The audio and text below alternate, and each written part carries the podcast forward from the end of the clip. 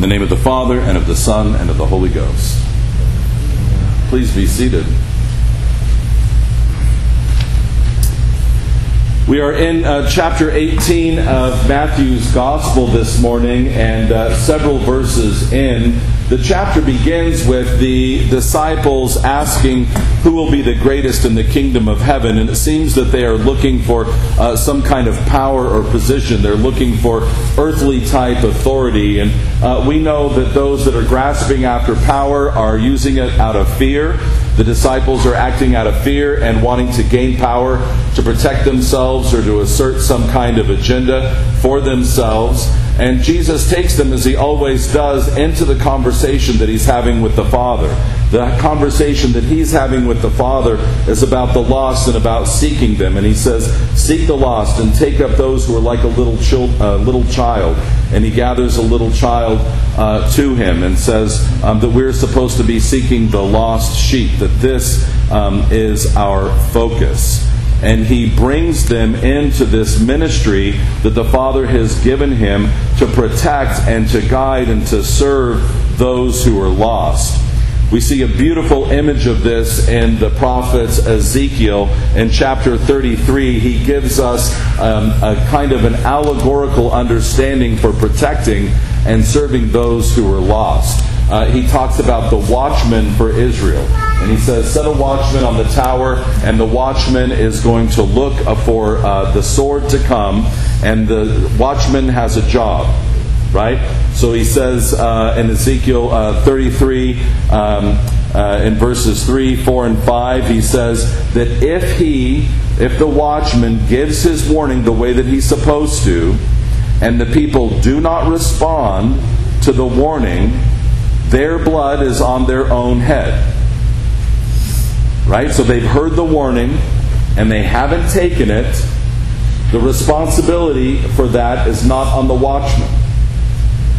He says, but if the watchman does not give the warning and the people are killed, then he says, his blood I will require at the watchman's hand. This is a very powerful warning. So he says the watchman has a responsibility to tell the people a sword is coming. And this is the kind of allegory or analogy um, that uh, the Lord uses uh, to have people say, well, of course. It's very straightforward, isn't it? It's very simple, right? Your job is to warn the people, and if you don't warn them, it's your responsibility. If you warn them and they don't leave, it's on them. It's very straightforward. But then the Lord uses it according to the threat that comes from inside. And that's where things change. The threat from outside is very easy, and this is why the Lord sets up the nation of Israel. This is why He has King David. This is why He has the tabernacle, and why He has all of these physical things, because all of this is a dollhouse. It's all a teaching for how to understand how to live life, right? All of these examples from the Old Testament are, are, dollhouse living for young children. We give a child a doll and we say, This is how you are compassionate, this is how you care for somebody, this is how you provide for somebody. And then eventually we take the doll away and we give them the real relationship. And this is what the Lord's doing for his people. He's saying, I've given you a dollhouse and the kingdom of Israel. I've given you basic understanding of the roles to play, and now there is a real spiritual interior life that you are required to have for yourself. And he says here in verse um, 7 So, he's given the analogy, and now he's going to apply it to the interior life. So you I have made a watchman for the house of Israel. If I say to the wicked, O wicked one, you shall surely die, you do not speak to warn the wicked to turn on his way, that wicked person shall die in his iniquity. So now he's talking about wickedness of sin and the responsibility of the prophet of the people of God to warn one another about the dangers of sin. We know that the danger of sin is death separation from God. And so he says, if you don't warn them about sin, if you don't warn them about the sin that they're participating in, the responsibility will be on you. His blood I will require at your hand. But he says, if you warn the wicked to turn away, and he does, you've delivered his soul. So now we see the real importance, the real call, which is not to save the physical body from death because they're going to die. These bodies die. Where all of our bodies are going to die in a very short time. And after two generations, nobody will remember us. We'll be forgotten. Nobody will be able to tell what our favorite flavor was. Nobody will be alive to remember. All that's going to go away. But we are able to be famous and known by one person, and that's God. And we are going to be remembered by Him in eternity if we turn our souls towards Him. If we are obedient to Him, if we heed the warning of the watchman and turn, you will have delivered your soul. And of course, then the question is how can we live? How can we do this? Right? And he describes he describes repentance. Turn back from your evil ways. Repentance is that very complex spiritual discipline. You remember what it looks like? See how complex that was? I'll show you again. Right? Turn from your evil ways, saying, Oh, I was living this way, and now I've been reminded that the way of God is this way. And so I go this way. And our responsibility to do this for one another is the definition of the life of the church. This is what Jesus teaches the disciples. We are not here for individual worship or individual prayer. Our opportunity to be alone with the Lord, to be quiet in reflection with the Lord, was about two hours ago. If you missed it, that's okay. You're going to get a chance tomorrow morning.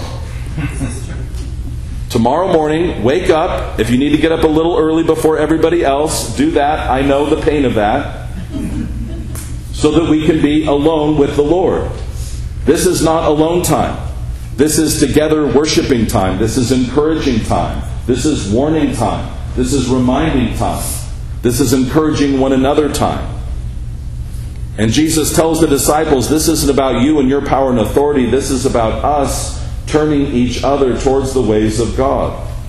And so he gives this beautiful explication of a simple, a simple understanding of one brother sinning against another.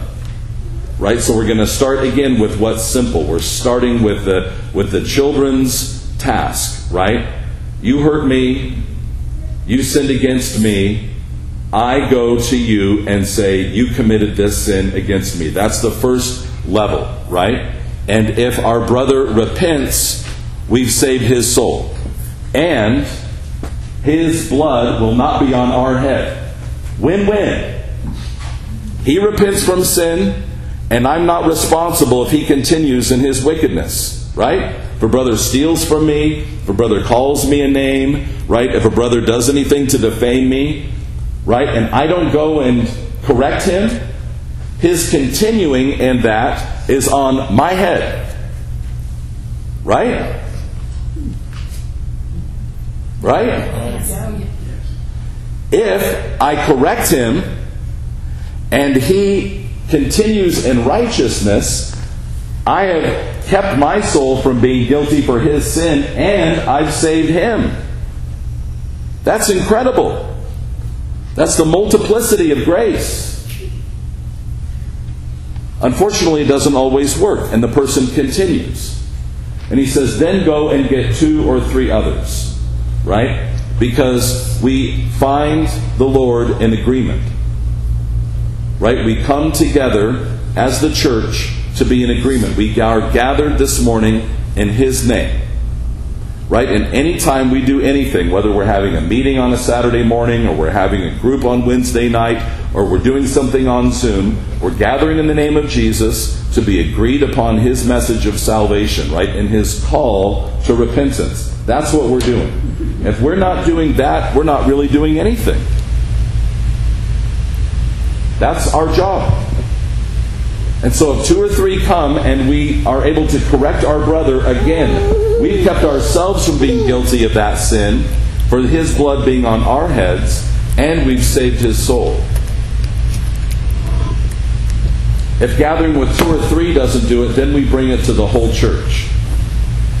And we might think that it is in some way cruel to say if that person doesn't repent, they're cut off and is a Gentile or a tax collector.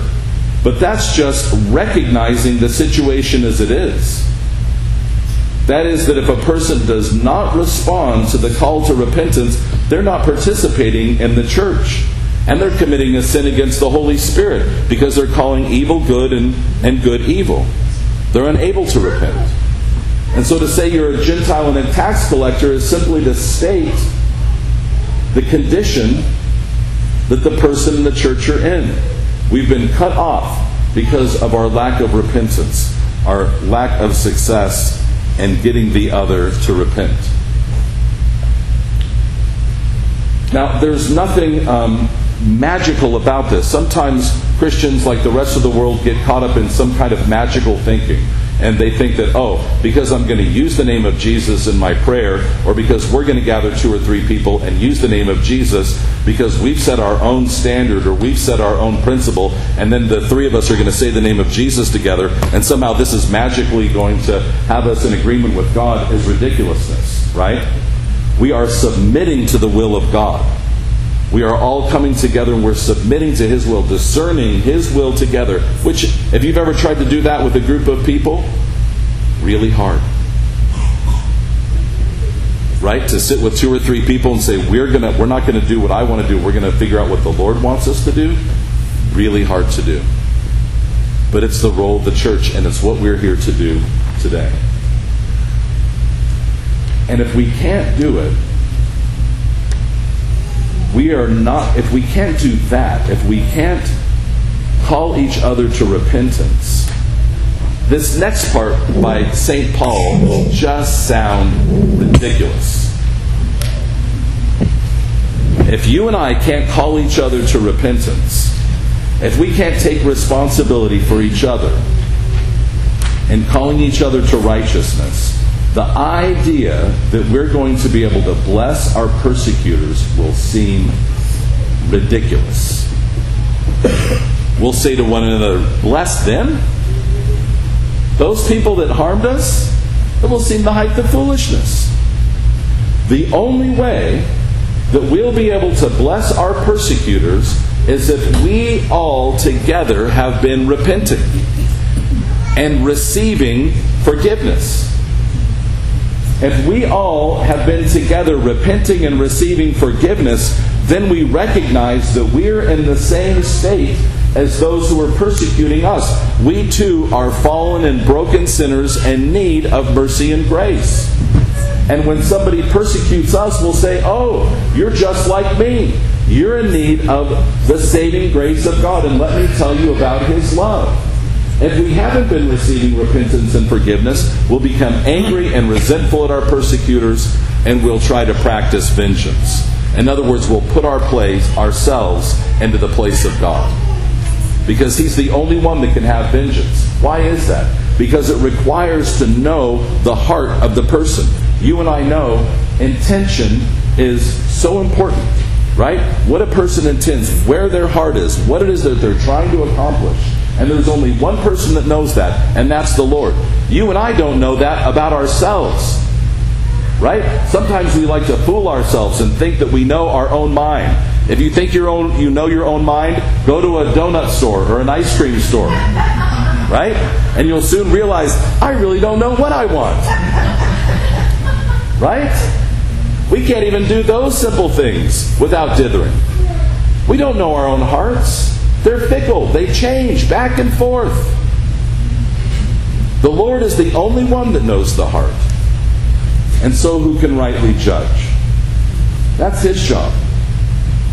Our job is to practice repentance to be amazed by grace so that we can to others say, I have been amazed by God's love and grace.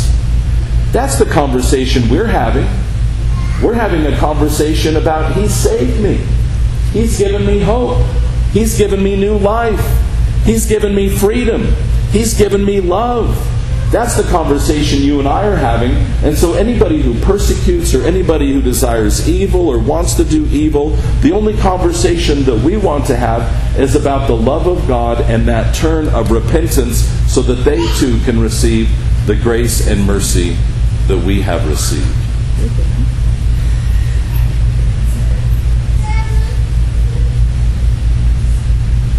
How now shall we live? How shall we live? Are you willing to repent?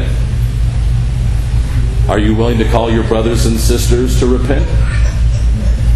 Even if they get frustrated or angry or embarrassed? Because that's the work of the church.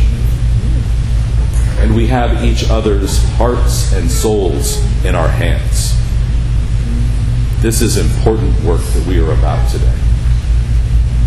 May we be watchmen, and may we warn one another of the danger that is at hand.